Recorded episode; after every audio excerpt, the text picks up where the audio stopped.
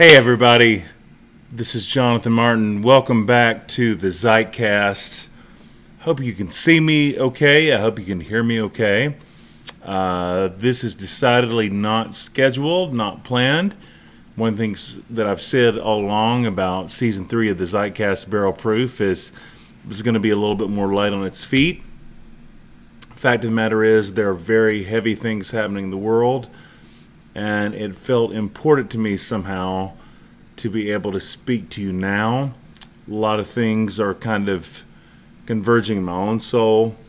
I think I'd want to start simply by saying, as we are grappling right now, and I say that as a person who lives in the state of Oklahoma in the United States, um, that knowing not everybody's watching from North America, but a lot of people are as we're grappling right now with Russia invading the Ukraine, and we are in the midst of an extremely unstable time.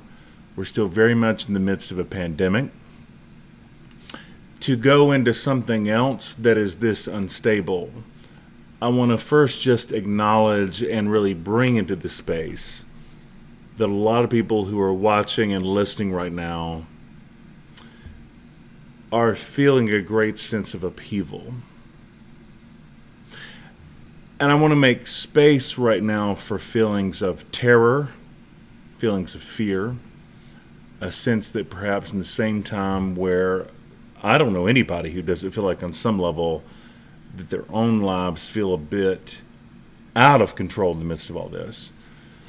Anything that destabilizes the world further, anything that makes us feel even more out of control, I just want to acknowledge what a scary, fearful, fierce thing that really is. And that there's a storm of emotions, really, that surround all of those things. That at the same time, there seems to be a lot of chaos out there that everything about this season has been stirring up all the chaos in here. And so in this moment, we're feeling all those things. They're very real, very deep, authentic questions. So before I go any further, just want to say to anybody who's feeling afraid, for anybody who's feeling unstable for themselves, for anybody who's grappling with this sense of how do I even begin to piece any of this together in a coherent way so that I can make sense of the world, so that I can make sense of my own life? Nothing would make me happier right now than for you to feel seen and to feel known and to know that you're not alone and to know that that experience is a universal experience right now. And that no matter how much people might act like they understand it, they get it, that it fits easily into a narrative or into a script, all of the foundations are shaking in this moment, and nobody really knows what to do with it. So, with that in view, as a person who comes from a Christian perspective, as a person who comes historically from a Pentecostal, kind of evangelical type of perspective, I want to address first this question because, and some of you watching may not know a lot about this. But depending on where you come from, there are many of us who have been raised with the mentality, who've been socialized in a mentality, where anything painful, anything traumatic, anything difficult that happens in the world is somehow better for us as people of faith because we have this kind of sense that whatever pain, whatever trauma, whatever upheaval is inflicted in the world that for those of us who are Christians, that those of us who name the name of Yeshua, the Jewish Messiah, that somehow this is better news for us because we're speeding up towards the end. And one of the reasons that that narrative has become popularized through, uh, and I don't want to get too deep too quick, but what we'll call dispensational theology, a really popular theology since roughly the 1850s, but did not exist in any form before the 1850s, is this idea that everything that was written by the Hebrew prophets, in their apocalyptic literature and literature like the book of Daniel. Uh, for those who are Christians, the New Testament, the book of Revelation, that somehow all of that foretold this particular moment that we're living in right now. There is this kind of narcissistic assumption that what all the prophets of old, what all the angels, what all of the great folks in the history of Judaism and in Christianity were really speaking about, they were real they were really all just peering into this moment that we're living in right now. None of it made sense to them. So when John, for example, the book of Revelation talks about locusts, uh, it's actually about tanks. There's a lot of that kind of stuff that goes on. This idea that these ancient Hebrew prophets of old were actually looking into the moment we experience right now. And only people who've been alive these last few years, in a moment, a weird moment like this in 2022, have any idea what's actually going on. That assumption has led to a number of different conclusions. So, for example, in dispensational theology, much is made of this prophetic section uh, in the latter part of the book of Daniel, which is very much an apocalyptic book, very much a book that, spin, that speaks to eschatology, that speaks to the, the end of things, to the shape of things to come. There is this language about a king of the north that will come. And among more evangelical Christians, that's often been translated into this king of the north will come from Russia. So when we were in the Cold War, uh, during this long period of American history where many people who were older than me knew what it was to live long before now there are drills for school shooting, they lived through nuclear exercises where the fear was there was going to be a nuclear war between America and the USSR, where uh, missile would be sent, and what what would we do? And there was a procedure to get down under your desk. There was a procedure to run, to hide, and everybody was living with this present fear of this conflict between America and Russia brewing. A lot of people really mapped this on to Daniel's prophecy in particular that Russia is that king of the north who comes in, uh, that fights against the people of God, that fights ultimately against the Messiah who is yet to come. And really, this becomes something that's all about us.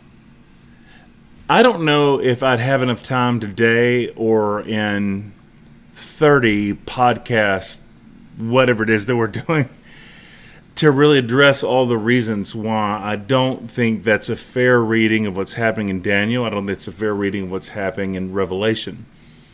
There is, in fact, a kind of foretelling of a season that's going to come, of a kind of abomin- abomination of desolation that will, in fact, happen during the time of Jesus, during the time of Yeshua, where the temple itself would be desecrated and where everything that was held sacred by the people of God, it would feel like the world was coming to an end because the world that they knew actually was ending.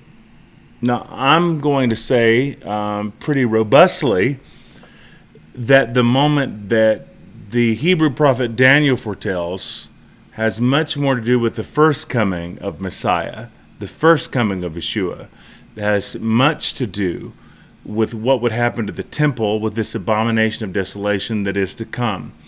Uh, without having time to get into every technical detail, I would say in brief that for people who read the Hebrew prophet Daniel in this way, that one of the problems that we find is that while there is a near universal consensus that some of the things that Daniel foretold would happen during the time of Christ, would happen during a time of Roman occupation that would happen during a time where this particular expression of Western civilization would put its boot down on the neck of Hebrew people. One of the problems that we face is that people across an ideological or theological perspective can acknowledge that the book of Daniel spoke in a very relevant way to things that actually happened during the time of Jesus or Yeshua. And yet, there is this idea that somehow the text magically skips ahead to not talk about the end of Israel as we've known it. There's that great REM song, The End of the World as We Know It. To not talk about the end of the world as the people of God had known it before, but to talk about the end of all things.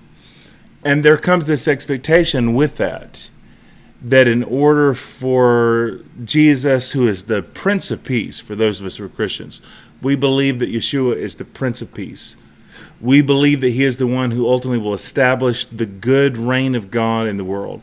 There becomes this expectation that in order for Jesus to come and for his good and peaceful rule to be established, this is the nonviolent Messiah. This is the one who, according to the book of Revelation, conquers the force of evil and hell and sin and death, not because he takes the lives of others, but by sacrificing his own life. Revelation has this incredible image where John says that he sees the image of someone who's riding on a white horse, and his name is Faithful and True. And as it describes in vivid detail this Hebrew Messiah that the prophets were straining for, the prophets were anticipating, it says specifically that he's wearing a robe that's been dipped in blood. But friends, don't misunderstand this. The robe that's been dipped in blood is not the blood of his enemies, is not the blood of his atonement uh, of his opponents, but his blood rather is his robe has been dipped in his own blood. It is the blood that comes from self-sacrifice, not the sacrifice of others that Yeshua comes riding in, decorated with this blood that represents Jesus' own self sacrifice. The problem, friends, with the way a lot of people think about the end of the world, the way a lot of people think about end times, the way a lot of people think about that which is to come, is that it doesn't entail self sacrifice it entails the sacrifice of others. Instead of people like me laying down our own lives, people like me laying down our own lives, it requires our neighbors to lay down their lives. It requires something catastrophic or apocalyptic to happen to them so that God can move some kind of eternal scheme forward on this abstract kind of timeline. So that for Christians, ultimately, this means that we will be rescued, that we will, through the parousia, through the second coming of Christ, there will be this beam me up, Scotty moment where we don't have to deal with tribulation, where we don't have to deal with distress, but everybody, we're exempt while everybody else is left down here to struggle. Friends, I do not believe that this is what the Hebrew prophet Daniel has in mind. And I don't believe it's what the Christian prophet who was actually physically touched by the presence of Jesus or Yeshua, I don't believe it's what he had in mind in the book of Revelation. Further, I don't believe it's appropriate that any of us plug anybody outside of ourselves into our prophetic schemes, into our dreams, into our ideas, our imaginations, our machinations, really, of what the end will be in a way that turns them into pawns so that we somehow are rescued, we are somehow we somehow escape. Now that you can understand, of course, on a human level, while any of this is tempting, everybody wants to believe that they're with the good guys. Everybody wants to believe that they're associated with the white hats rather than the black hats in this very childish American way of thinking about it. Of course, there are reasons that people are invested in this kind of ideology, but it's dangerous. And I would want to contend with you tonight that this kind of ide- ideology, and I don't want to use hyperbole here, hyperbole, I don't want to overstate, I don't. Um, I don't want to be poetic. I don't want to be flowery. Any of those things but I don't think I'm overstating the case when I say that kind of ideology, that kind of theology at loose in the world, actually cost people their lives. I'm going to say that one more time. that kind of ideology, that kind of theology cost real people their lives. People die because they're people who live in places like I do, like Oklahoma, who really, deeply, truly are convinced of this.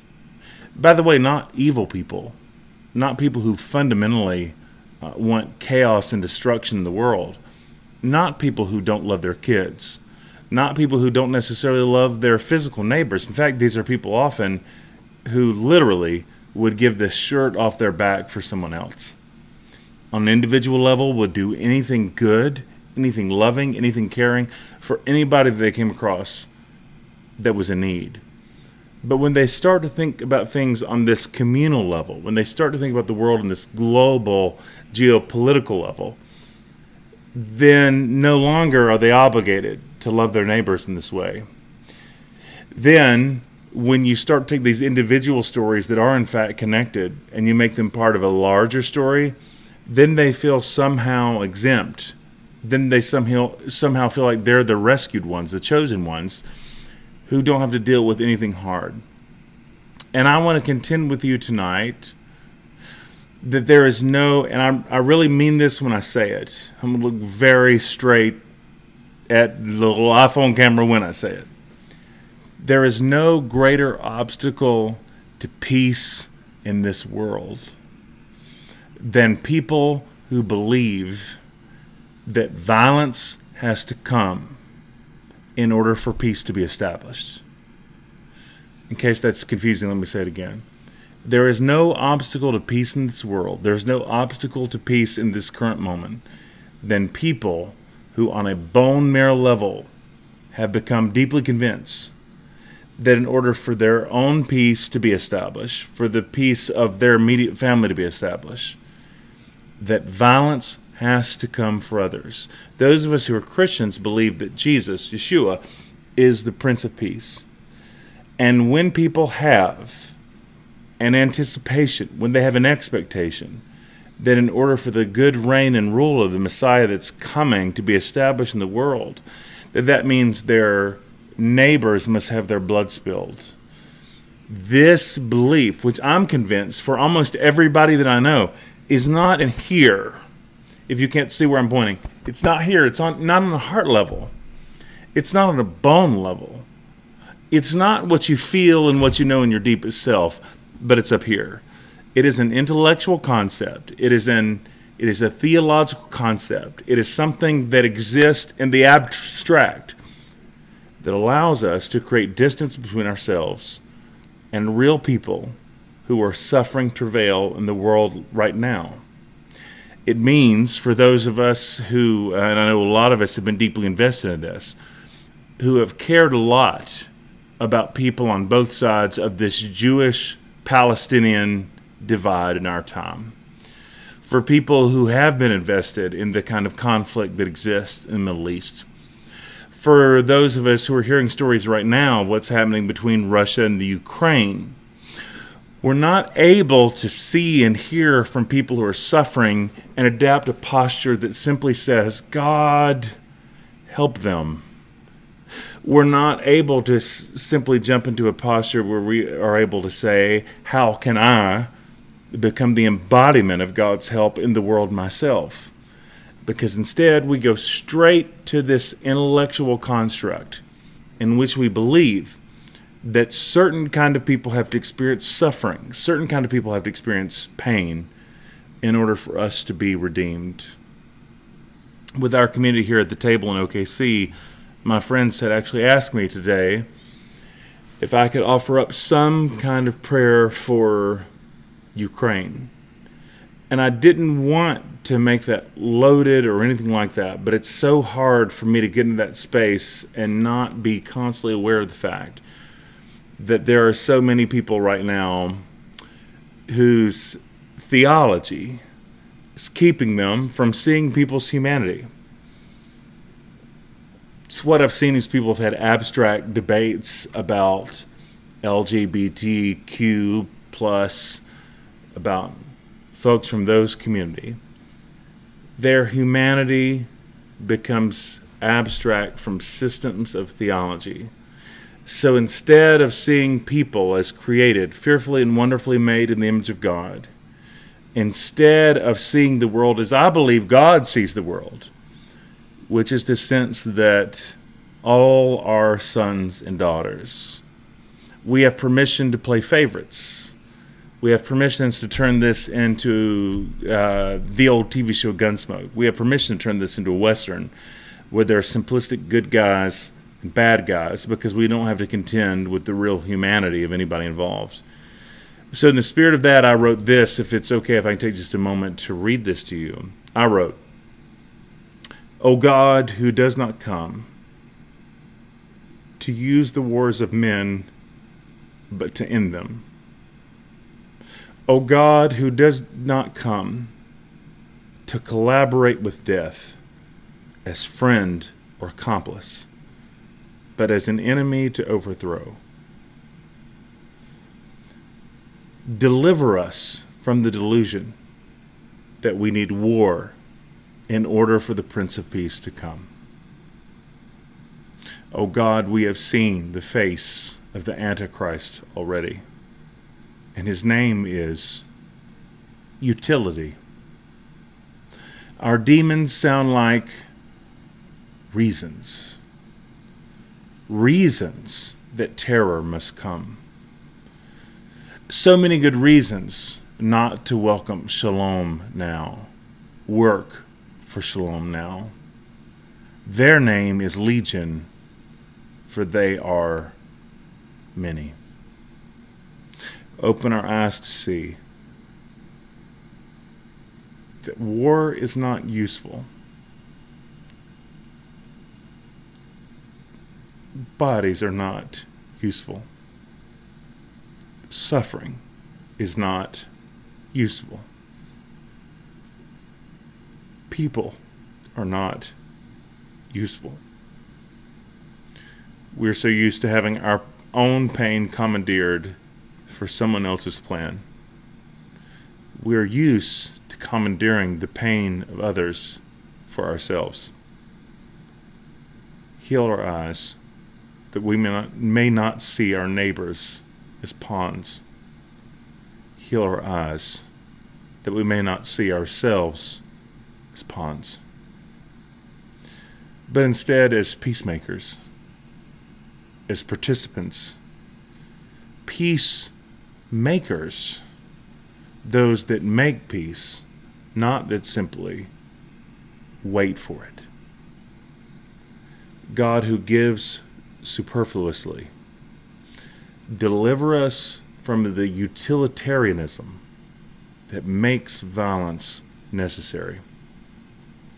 As our neighbors suffer, let us try not to see how they fit into the plan, just to see them, to ask you for help, to become help. When people are useful, they think only of ourselves. They say that prices will surge. May our prayers surge even more. May our love surge even more. O God of all tears, man of all sorrows, acquainted with grief, get us out of our religious headspace so that we may meet you in the heartbreak where you were always and only found. Amen. That's my prayer for today. Because I want so desperately for people to be able to see what happens in the world, not as manifestations of a God who's playing a game of chess but rather a God who very much puts the future into our hands and calls us to be co laborers, where we have to dream out loud. We have to be the ones who create the kind of world that we live in, where we become the ones who are responsible, where we actually bear responsibility for our neighbors instead of being able to sit back in relative peace and safety and assume that whatever's happening to them does not happen to us. I went on this little run the other day when I was speaking to our community at the table OKC. I thought about putting this up on the Zeitcast. Maybe I still will. We'll see. But the whole spirit of the thing is I have people who come to me all the time and they ask me because they know something of who I am and what I believe. Um, and they know that I believe really what I feel like I've articulated in different ways so far already and I don't mean this as, again, hyperbole, it's not an exaggeration. I don't think there is a greater force for violence, or maybe I should say it this way I don't believe there's a greater inhibition to peace and peacemaking in the world than this sense of that people of God have that violence is necessary for God to be able to accomplish God's purposes. Uh, I'm not speaking out of my butt here. As a person who deeply loves folks who live in Israel and who are Jewish people proper, spend a lot of time in Palestinian homes, spend a lot of time in Palestinian villages, and one of the things that I've learned there, one of the things that I've seen there, one of the things that I've seen in the biblical story, you know, Abraham's sons actually were not somehow destined or predestined to be at war with each other forever. When their father Abraham died, the sons came together to bury their dad together in peace. But we perpetuated this idea that somehow there has to be, theologically, there's a reason that Jewish people and Palestinian people have to be at odds. They're, in fact, playing out some kind of ancient conflict nothing they can do about it, and all we can do is sit back and watch. But ultimately, it ends in some kind of Armageddon that we somehow hope for because we're, again, a lot of people in my tradition are hoping to be beamed up out. The fact of the matter is, that's not at all what we get in the Hebrew scripture. The God who appeared to Abraham, who said to Abraham, that I'm going to give you a great name and I'm going to make you a great nation the point of that from the beginning, what God said to Abraham, Abraham, Abram, is that through you, all the families of the earth will be blessed. All the families of the earth will be blessed. God picked out Israel, God picked out the Jewish people as a minority people to say that through the story of these persecuted people, through the story of these people who lived in a context where uh, many of the folks around them were practicing child sacrifice through the voice of these people who knew what it was to be enslaved under the Egyptians and then later to be enslaved under the Babylonians and later to be enslaved under the Persians. God said, from these people who have always been beneath the thumb of human oppression, I am going to make a story intelligible to the world through which all the families of the earth will be blessed. So, God, in the words of my good friend Dr. Chris Green, God chooses the elect for the sake of the non elect. God chooses the chosen for the sake of the non chosen, so that ultimately no one feels left out. So that ultimately there is redemption not only for Jacob, but also for Esau so that ultimately all of the outsiders are able to become insiders. And as God, by the Holy Spirit, breathed on these prophets that came up from the far ends of Israel as existed before, God breathed on them and God spoke to them in such a way always as to make this story possible. That Israel's story would not be Israel's story alone, but would be the story of salvation for the whole world. Well, ultimately, all would be blessed. All would come to know the peace and the shalom that God promised to Abraham.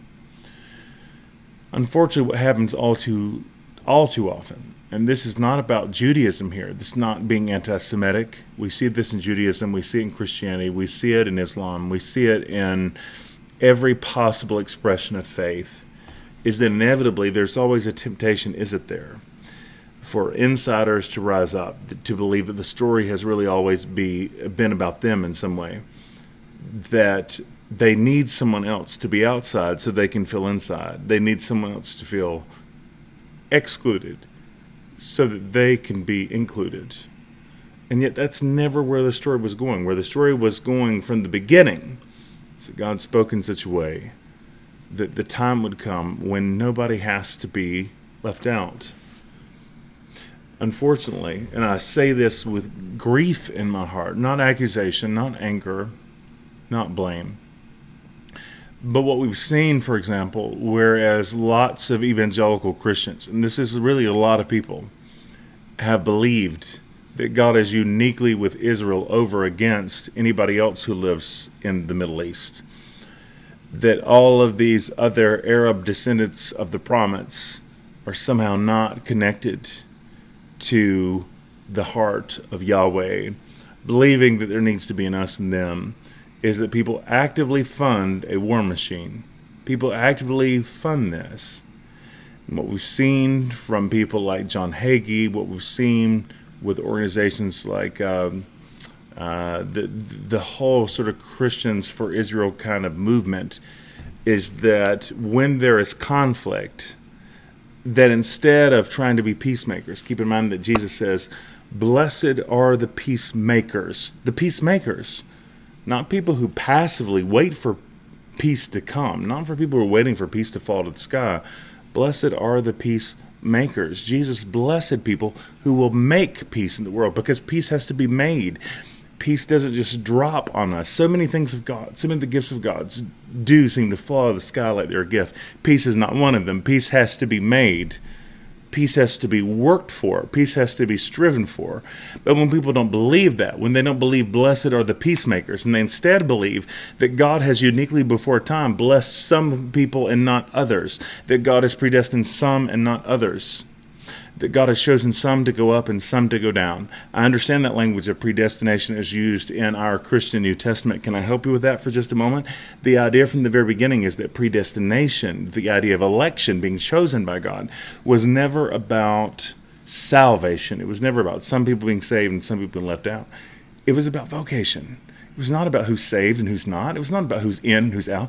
The idea was not about salvation, but about vocation. God chooses some so that through them everyone can come to the light. God uniquely blesses some so that through them everybody will be drawn. I'll say it one more time election, predestination, all that language we get in the New Testament from the Apostle Paul and others is not and has not ever been about salvation. Some people are saved and some people are not. It was about vocation. Some would be uniquely blessed, some would be uniquely raised up, some would have a kind of influence in the world through which they would be a vehicle of blessing so that all the families of the earth. That's not my language. I'm not making this up. This is not a liberal script. This is not something I learned in seminary. I'm telling you by force of not just revelation. I'm telling you what's there in the book of Bereshit, the book of Genesis, that God said, Abraham, through you, all the families of the earth will be blessed. Either all the families are blessed or they're not. Either all of the world is somehow under this promise or they are not. But God said to Abraham through you that a light would come that would go forth to all the nations. And it wouldn't be my sweet, beautiful 10 pound Havanese fellas laying at my feet right now. It wouldn't be the sense that there are some that are pets and some that are disregarded, some that are disrespected, some that are left out. Know that through you all the families of the earth will be blessed. And the very moment that we allow that story to be hijacked for any version of an us versus them, I don't know how you feel about this, but for me, this is theology 101 as a Christian. That anything good that God ever did for Israel, anything good that God ever did for those ancient Hebrew people, that anything good that God ever did for Yeshua or Jesus, that anything good that God ever did for anyone ever was ultimately for the sake of the world. Anything God did for Israel was for the sake of the world. Anything that God did for Abraham was for the sake of the world. Anything that God did for Jesus, God did for the sake of the world. It is just the very nature of God's grace and the nature of God's blessing that none of nothing that's ever been given as a gift has been for a handful full of people to hoard but is rather something that is supposed to be for the empowerment, for the raising up, for the blessing of all people. And if we really believe that, then we believe not just Jewish people in Israel, but we believe that Palestinians are not left out. And we believe, in terms of what's happening in Russia, that people in the Ukraine are not left out. We believe that all of those throughout time, and I do believe that the prophet Daniel and the prophet John, in uh, the New Testament sense, speak very pointedly to the reality of Babylon, speak very pointedly to the reality of empire. But there is a hope that all of those who have suffered under the reign of these empires would come to a place of flourishing. That's the best word I have for it. A place of flourishing. A place where their own souls can be blessed. I know sometimes because uh, keep in mind and I'm plugging in my power here to uh, my cord here to make sure that hopefully we don't lose power as a recording. That as a person who really does believe that all of those, um, oh, hoping this works here. Y'all still with me? As a person who really does believe, right, that this promise of God, that this salvific hope that we've been reflecting on, is for all people in all the world uh, who believes that this is not just a hope for a few. Uh, i certainly will have people who will ask me because they've seen the Christian story used in a way that will marginalize. They've seen the Christian story used in a way that oppresses. They've seen people be left out, ostracized, hurt worse than they were before because of the message they've heard from people of faith.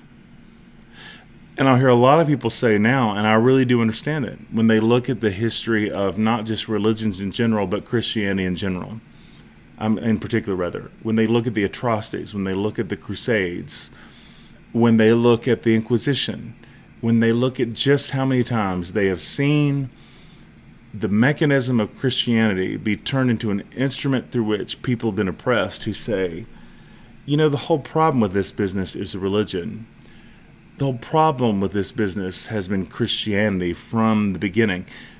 And I largely agree with that statement. Please hear this as someone who, and I really do believe this, uh, does not at this point in my life have any apologetic concerns. Apologetics is the word that we use for the defense of God. I'm not interested in apologetics. My sense all along has been, as a person who believes that Jesus of Nazareth has already been resurrected from the dead, that he is not in need of our defense. God has already risen from the dead. He's not in need of our defense. I don't feel like I need to defend Jesus. I don't need to, I don't feel the need to defend Christians. I don't feel the need to defend Christianity.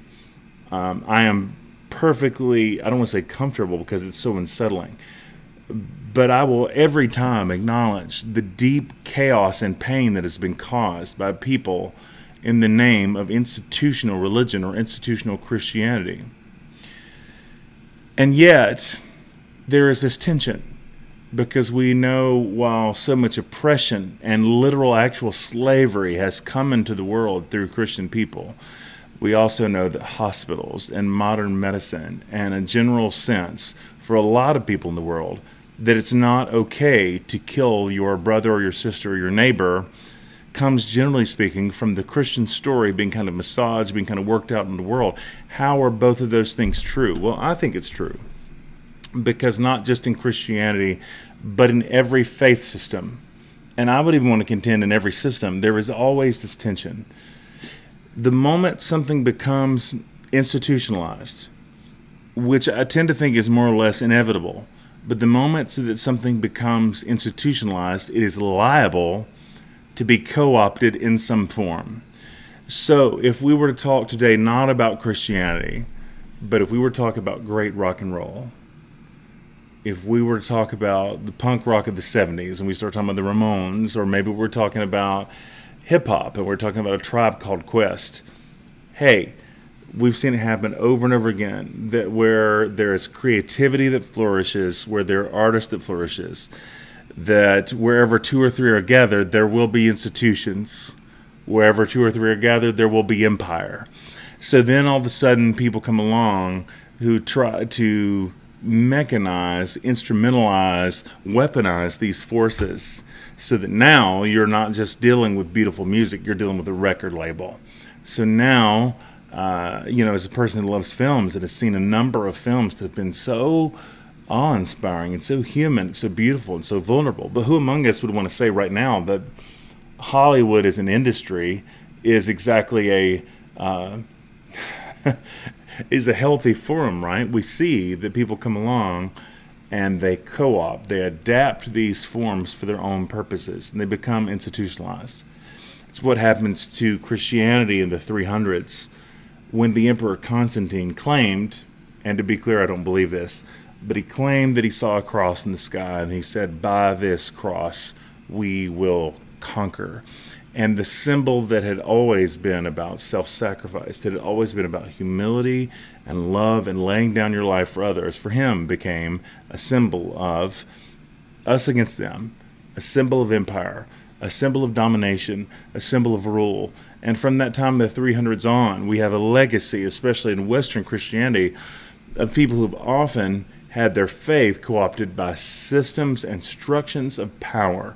To use the language of the Apostle, of the Apostle Paul, principalities and powers, these structural forces and realities that come in the name of faith, come in the language of faith, but we think about Jesus in Matthew chapter 7, saying that time will come that many will say to him, You've proclaimed my name, you've talked all about me, you knew my name, but at the end of things, I will say to you, despite your miracles. Depart from me, for you never knew me. Because these are people that acknowledge God with their lips, but not with their lives. Their lives speak of oppression, their lives speak of domination, their lives do not speak of the flourishing of others. It's selfishness, it's vanity, it's greed. But the name of Jesus, the name of Yeshua, is co opted and brought into what they're doing. And that somehow gets sanctified as if that's somehow a system of light. Friends, I want to contend that has never been the story of Jesus. And if you go a different way, if you go a different story, I have no condemnation, I have no blame. It's not like that. But I'm going to tell you that the story that we get, whether it's through Martin Luther King or Fannie Lou Hamer, whether it's through Otis Moss II or Otis Moss III, the story that I've been given through people like my beloved saint, Sister Margaret Gaines, the people, the story that I've been given through friends that aren't here anymore, like Rachel Held Evans, that story is not a story of imperial domination. It is not about the subjugation of others, and it's not about turning people into objects. And it's not about my salvation happening at someone else's expense. It's a story of redemption. It's a story of flourishing that is applicable to all. Nobody's left out and nobody gets trampled on so that some people are able to survive. Nobody gets dominated so that some people are able to live out their dream. Some people don't have to lose so that others have to win. And in fact, I would go so far as to say that the cross of Yeshua, the cross of Jesus, cuts so far against this that, in fact, friends, uh, our God is a God who somehow binds up all of our losses and all of our suffering and all of our pain, but who is working towards a story of redemption, who is working uh, towards a, a story of flourishing that has never, never, never, never, and I could use a thousand stories in the Hebrew Bible and through New Testament scripture as well. It's never been about us. It's always been about them, the people that we deem as being other the very people that we would claim are somehow on the other side of the line. Yet that is always the scandal, is that God is redeeming both the oppressed and the oppressor, that God is calling those who have dominated and those who have been dominated into a way of humility, a way of nonviolence. I'm going to say that again, a way of nonviolence. I still don't understand how Christians don't see when they if they believe that the in the words of the language of the Gospel of John, um, that the Word, that the Word was with God, and the Word was God, and they believe that that Word is Jesus. uh, Eugene Peterson's great phrase in the neighborhood the word moved into the neighborhood with us. They believe that the word of God is ultimately Jesus and that Jesus is the last word and that Jesus is the final word over everything and everyone else that we've ever heard. How is it possible? That the ultimate image of God that we get in Yeshua is Jesus crucified on the cross, saying, Father, forgive them, for they know not what they're doing. It is the ultimate image of God, it's the ultimate revelation of God, and yet so many people still don't believe that that's what God is like. They don't believe that God is self sacrificial, they don't believe that God is loving. They would say that. They would say, God loves you, and I do too. And I'm not saying they don't mean it, but they say that God loves you, and I do too, still believing that God is for the flourishing of some and not others. They would say that God is uh, somehow, in the grand scheme of things, still ultimately about sending some people up and some people down. They don't believe the ultimate revelation of God is a humble God who says, even to the ones who are crucifying Him actively, Father, forgive them, for they know not what they're doing. They don't believe the ultimate image of God is in self-sacrifice. They don't believe the ultimate image of God is in love. They don't believe the ultimate God is ultimate image of God is an image of surrender, but one of subjugation, one that still requires someone else to lose, one that still requires someone else to be underneath. I just don't believe that God is that way. And the reason that I believe that is because I am a Christian. It is precisely because I believe that the same Yeshua who said, I am the same yesterday, who, who said to us, right? Uh, I'm, I'm, quoting Hebrews actually, the, the same yesterday, today, and forever. But Yeshua who says, Take up your cross and follow me. Not just this idea. Yes, there is a way in which Jesus, Yeshua, is the sacrifice for the sins of all humanity. But there's also a way in which the crucified one says to each of us, Take up your own cross and follow me. Come this way. Jesus said, I am the way, the truth, and the life. Not I am the person, the truth, and the life. I not that I am the doctrine, the truth, and the life. Not that doctrine doesn't matter, not that theology doesn't matter, but Jesus said, I am the way, the truth, and the life. Jesus is not just an idea. Jesus is not just a set of propositions. I love the Apostles' Creed. But Jesus is not just a creed, Jesus is a way. Jesus is a way. There is a Jesus way. There's a way of self sacrifice. There is a way of humility. There is a way of surrender. There is a way of deferring to our neighbors and loving our neighbors. And there's a way that does not look like Jesus. There's a way that does not look like self sacrifice. It looks like Putin. It looks like power over. It looks like needing to rule. It looks like needing to exercise dominion. But God has never been in any of that. God has always been working from the underside. And through the Hebrew prophets, we see God working from the underside. Hebrew scripture, we see God working from the underside. Through Yeshua, we see God working from the underside so that ultimately all would come to a place where they would be able to receive this liberating, redeeming word that God is love. Not just that God is loving, but that God is love. And ultimately, those of us who are called to the imitation of God imitate this self sacrificing, bleeding love where we lay down our lives for the sake of others. Not that we need others to fit our script or to fit into our story so that we can hit the escape button, but this is ultimately that all can flourish, all can thrive, all can come into the peace, the shalom, the goodness, the truth, the justice, and the mercy. As the prophet Isaiah foretold long ago, the time would come when the mountains were going to be brought low, right? But the valleys would be exalted. Mountains come low, valleys be exalted. Good news if you're in the valley, bad news if you're on the mountain, because this God is an equalizer, and this God comes not just so some can be redeemed, so that some can be the beneficiaries because they signed up for the right divine insurance plan. but rather this has been the purpose in the heart of God all along, is that everybody could come into a place of flourishing, that nobody has to languish under condemnation, under doubt, under self doubt. Nobody has to hate themselves, even if others have hated you, even if others have rejected you, even if others have despised you. The God who told Abram that through you all the families of the earth will be blessed blesses you, speaks your name, and the same way that God spoke over Yeshua, his son. This is my beloved son in whom I'm well pleased. God speaks to you now that you are my beloved son, you are my beloved daughter, you are my beloved child, wherever you identify on the spectrum. You are my beloved in whom I am well pleased. And you don't have to fight for that. You don't have to make a case for that. You don't have to convince anybody else in order for you to be completely, deeply, desperately loved. That's the state in which you exist. It's how God created you, it's how you are now. Love is the ground floor of truth of all things.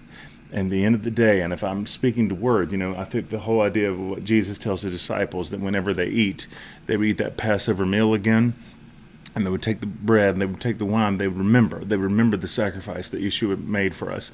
Um, I want to call you to remember your own true name. That on some level that you know that God's script is not that you're left out. That God's script is not that you're rejected. That God's script is not that you're not good enough. That nothing that's happened to you, that nothing you've done, that nothing disqualifies you from the true name that you have been given God gives you now, which is beloved. I know I've said a lot of things, but in the midst of so many things happening in the world, I hope somehow that you can cling on to that world because I know there's a lot of confusion. And there's a lot of sense of like, hey, there are people out there who are more pious than me and more this than me, more that than me. And I'm here and talking about these things, but also about bourbon, about pop culture, whatever. What does he really know about Jesus?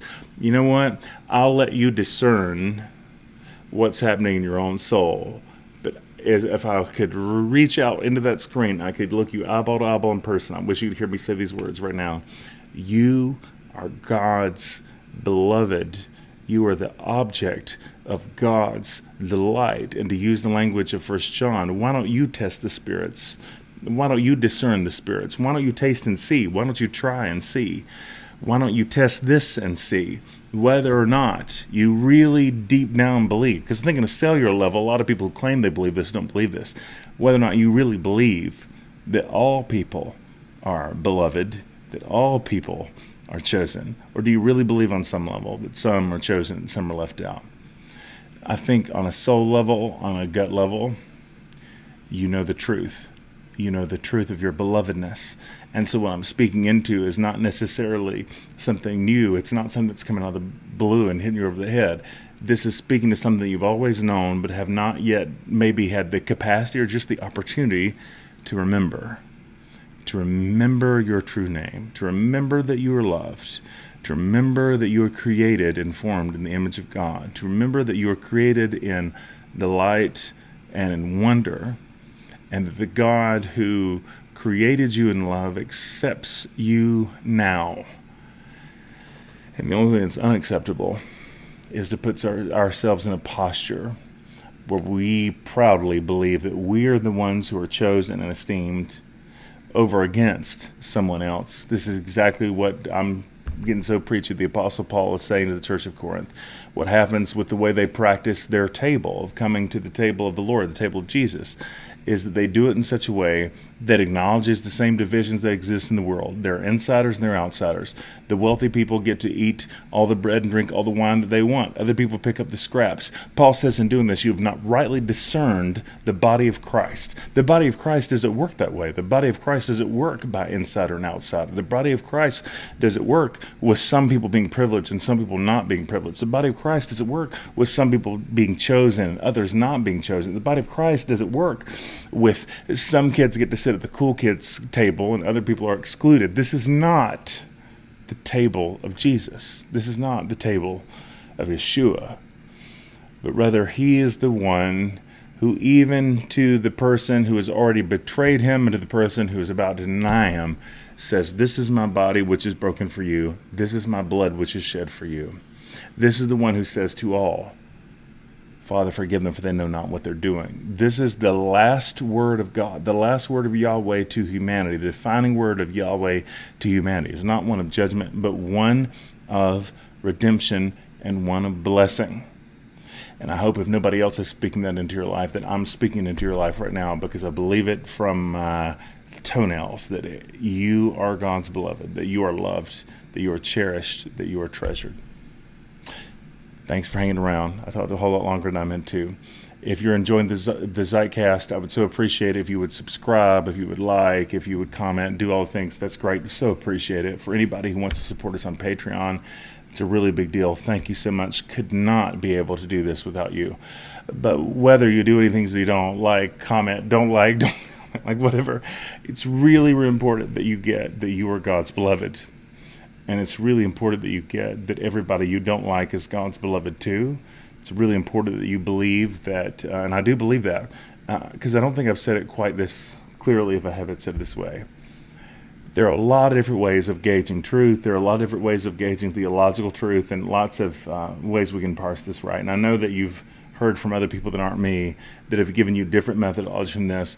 This might sound too overly simplistic, and if I seem wordy or whatever, this might be the part where I seem too simple, it's too childish or whatever. But can I say it like this? Your theology shouldn't kill anybody.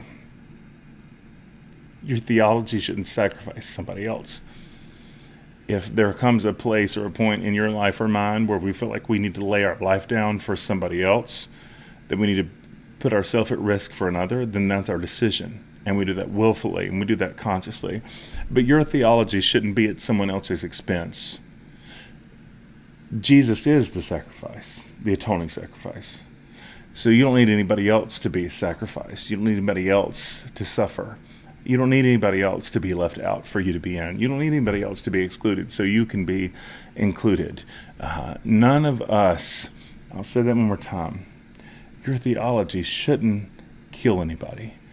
But what I've seen all too often is that when people believe that God needs the nation of Israel in some current or modern form to be established in this way and other people to lose, people die. They really do.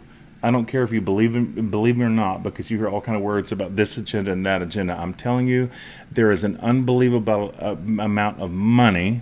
There is a ton of money. There's a lot of influence and affluence that goes to that narrative.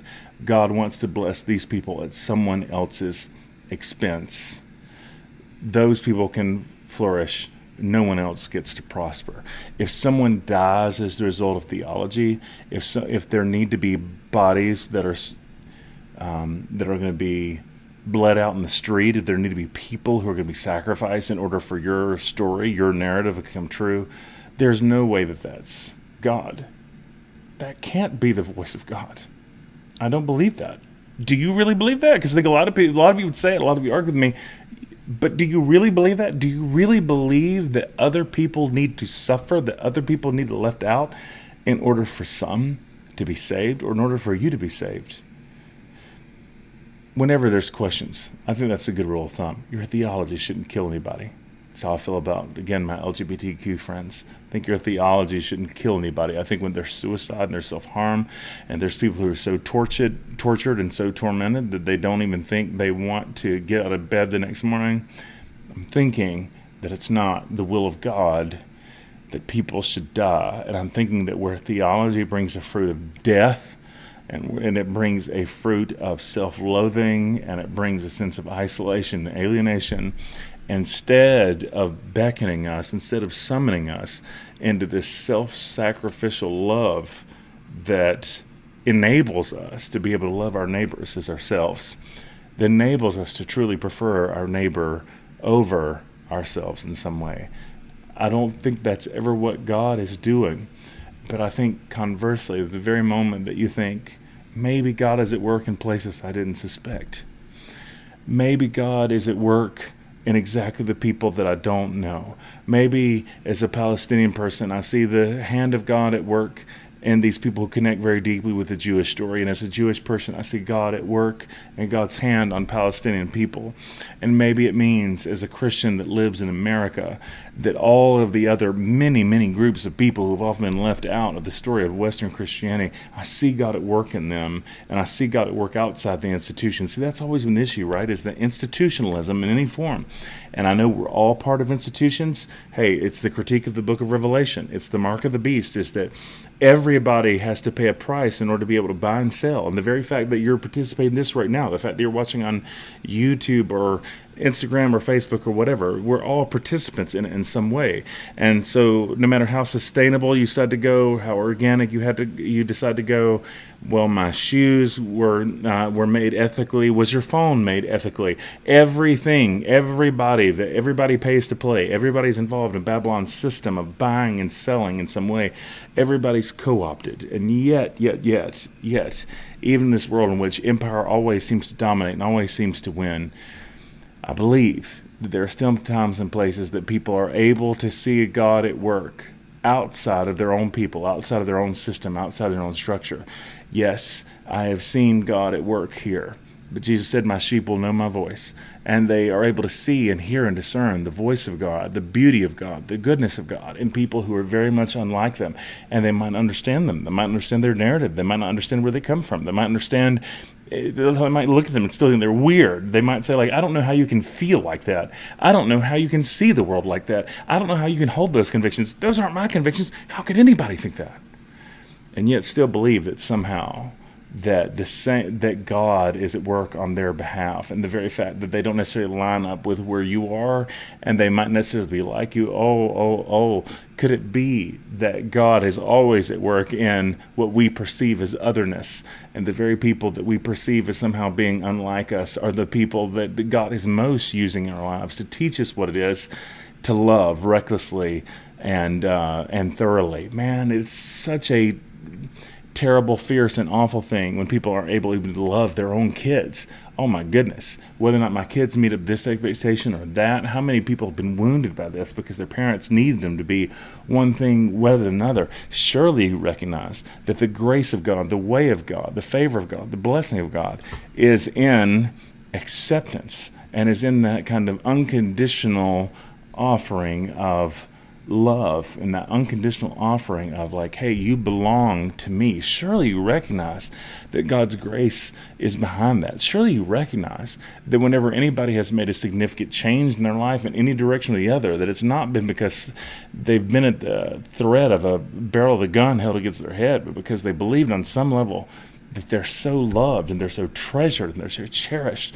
And it's precisely because they're not worthless and they're not dirty and they're not thrown out that anything is possible, that addictions can be broken and relationships uh, can become whole because I'm not a bad person. I'm someone that God says, over against all the evidence, even the evidence that might seem to come from my own life, that God says is beloved, that God says is cherished, God says is treasured surely you have to recognize on some level within yourself that that is the story that's truthful and not the story that says if you perform right, God loves you. If you get it right, then you're going to be accepted. That those who crush it are those for whom God will say in the end, come on in. But oh, no, no, no, no. It, this is the reason that Jesus spread the feast open to, to beggars and to lepers and all the outcasts of society. It's the movement of those whole story. It's why God was saying over and over again to the prophets, those of you who think you are the insiders have actually become the outsiders because this is not who I am. This has always been oriented towards those who've been on the outskirts and to the margins. And the only requirement to come into the blessing of God, the only requirement to live in this place, is that you come into a place where instead of living from pride and instead of living from a place of self sufficiency, you live from a place of surrender. And you say, I am not all that. And you don't judge the other people who are coming to the table around you. You don't judge them as being somehow uh, good or bad. You realize you're not the referee. That's not just not on you to do. You live though you leave those things up to God. and you come in humility and you come in surrender. And instead of needing to evaluate, that's the whole thing in the book of Genesis is the tree not of good and evil, but the knowledge of good and evil. Instead of needing to play God, instead of needing to play judge, instead of needing to be the person who decides insiders and outsiders, good and bad, and those kinds of things, you just get to be the person who participates in this mission of love. And as you receive the love of God, in what seems to be the deepest and darkest parts of yourselves, as you receive the love of God in the places that you don't know how to go into, and the places that you don't know how to affirm and you don't accept and bless, or any of those things, as you receive the love of God in all those cracks and crevices, you become the kind of person who's able to bring that love to others. And as you receive the love of God in your depths, and as you receive the love of God in these places where um, uh, there's ambiguity, you learn to love other people in their ambiguity. And that, my friends, is where the gospel becomes good news. Uh, this has been over an hour. I'm so sorry. Thank you for hanging around. Thanks for being with me. Blessings to you wherever you are. Uh, I'm going to say one more time in a time that's scary, in a time that's tense, and a lot of things are being stirred up in a lot of people. I want you just to hear that word one more time that you are God's beloved. And I don't know always what this means because I don't believe that God directly scripts everything that happens in the world. I think that God does give us free will and autonomy. And I believe a lot of tragedies and terrible things that happen in the world are not uh, causally related, like in the sense that God wants this or God wills this or whatever. Uh, but there's still a part of me that really believes the song that I heard when I was so young that He's got the whole world in His hands. And I hope you can hear that tonight that you are in God's hands and the world is in God, God's hands. Because even you know, no matter what perspective you take, no matter how loving you try to be, um, you can't get your arms around all this, but you don't have to get your arms around this. You have people that you can get your arms around, so get your arms around them. You've got people that you can bless, so bless them. You can't fix everything, I get that. But you have some people in your life that you are called to love, and you're called to love well, and you can do that much, and you can trust that the God revealed, I believe, in Yeshua, in Jesus of Nazareth is the God who has his arms around everybody tonight. And the God who I believe will not cease, will not stop until we get to the place the prophet Isaiah foretold, where the glory of the Lord will cover the earth as the waters cover the sea. That God has always had everybody in mind, not just you and me. He's got everybody in mind. He's there's a vision of community. There's a vision of shalom. There's a vision of goodness and peace and hope in which no one's left out. That's the kind of God I believe in.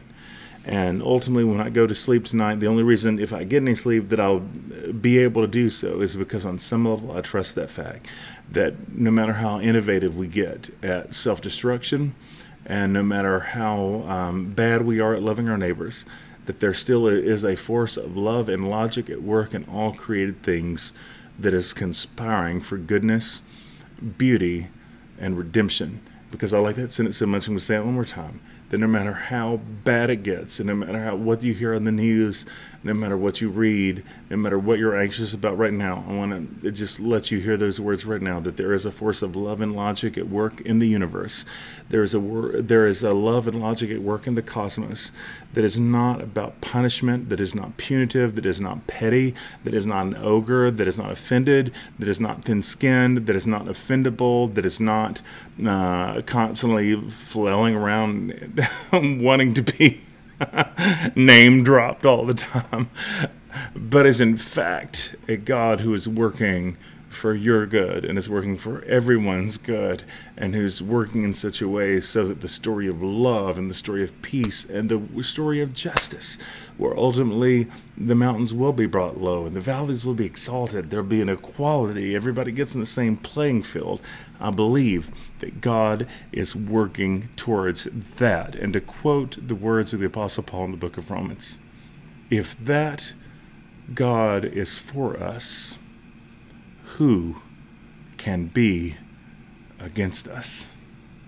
And that same passage says that there is absolutely nothing, neither death, nor life, nor principalities, nor powers, nor height, nor depth, nothing below, nothing between. I'm filling the gaps here in that text. So this, this is what Paul means nothing inside, nothing outside, nothing here, nothing there, nothing from this direction or that direction. There is nothing that's able to separate you from the love of God, which is in Christ Jesus our Lord. If you can believe that, if you can operate in the security of that, if you can operate in the security that you are beloved and you can walk in the world as God's beloved, I believe that that will make a difference in how the world works and that you operating from that place of groundedness and centeredness and knowing who you are will uh, change the temperature in the room so it might not seem really ambitious right now in the um, face of the scope and size, right, of global turmoil. But if you believe that you're beloved, and if you're not striving, you're not operating out of a place of insecurity, and you don't think you have anything else to prove, I believe that being that kind of person, I believe that being God's beloved, makes all the difference in the world. Not only in the kinds of in the kind of person that you become, but in the kind of world that we create God has called us. God has called us as co laborers with Christ Jesus, that God is calling us to create, where God's shalom is made visible in the earth. Thank you, my friends, for being with me. Thank you for indulging, ranting, and raving. I'm with you. You are not alone. You're, uh, if you feel unseen, it's not true. I'm praying for you and pray that even now that you'll feel the grace and light of God's Holy Spirit, which is the very breath of God, filling your lungs even now. Peace, blessings. Shalom, my friends. Good night.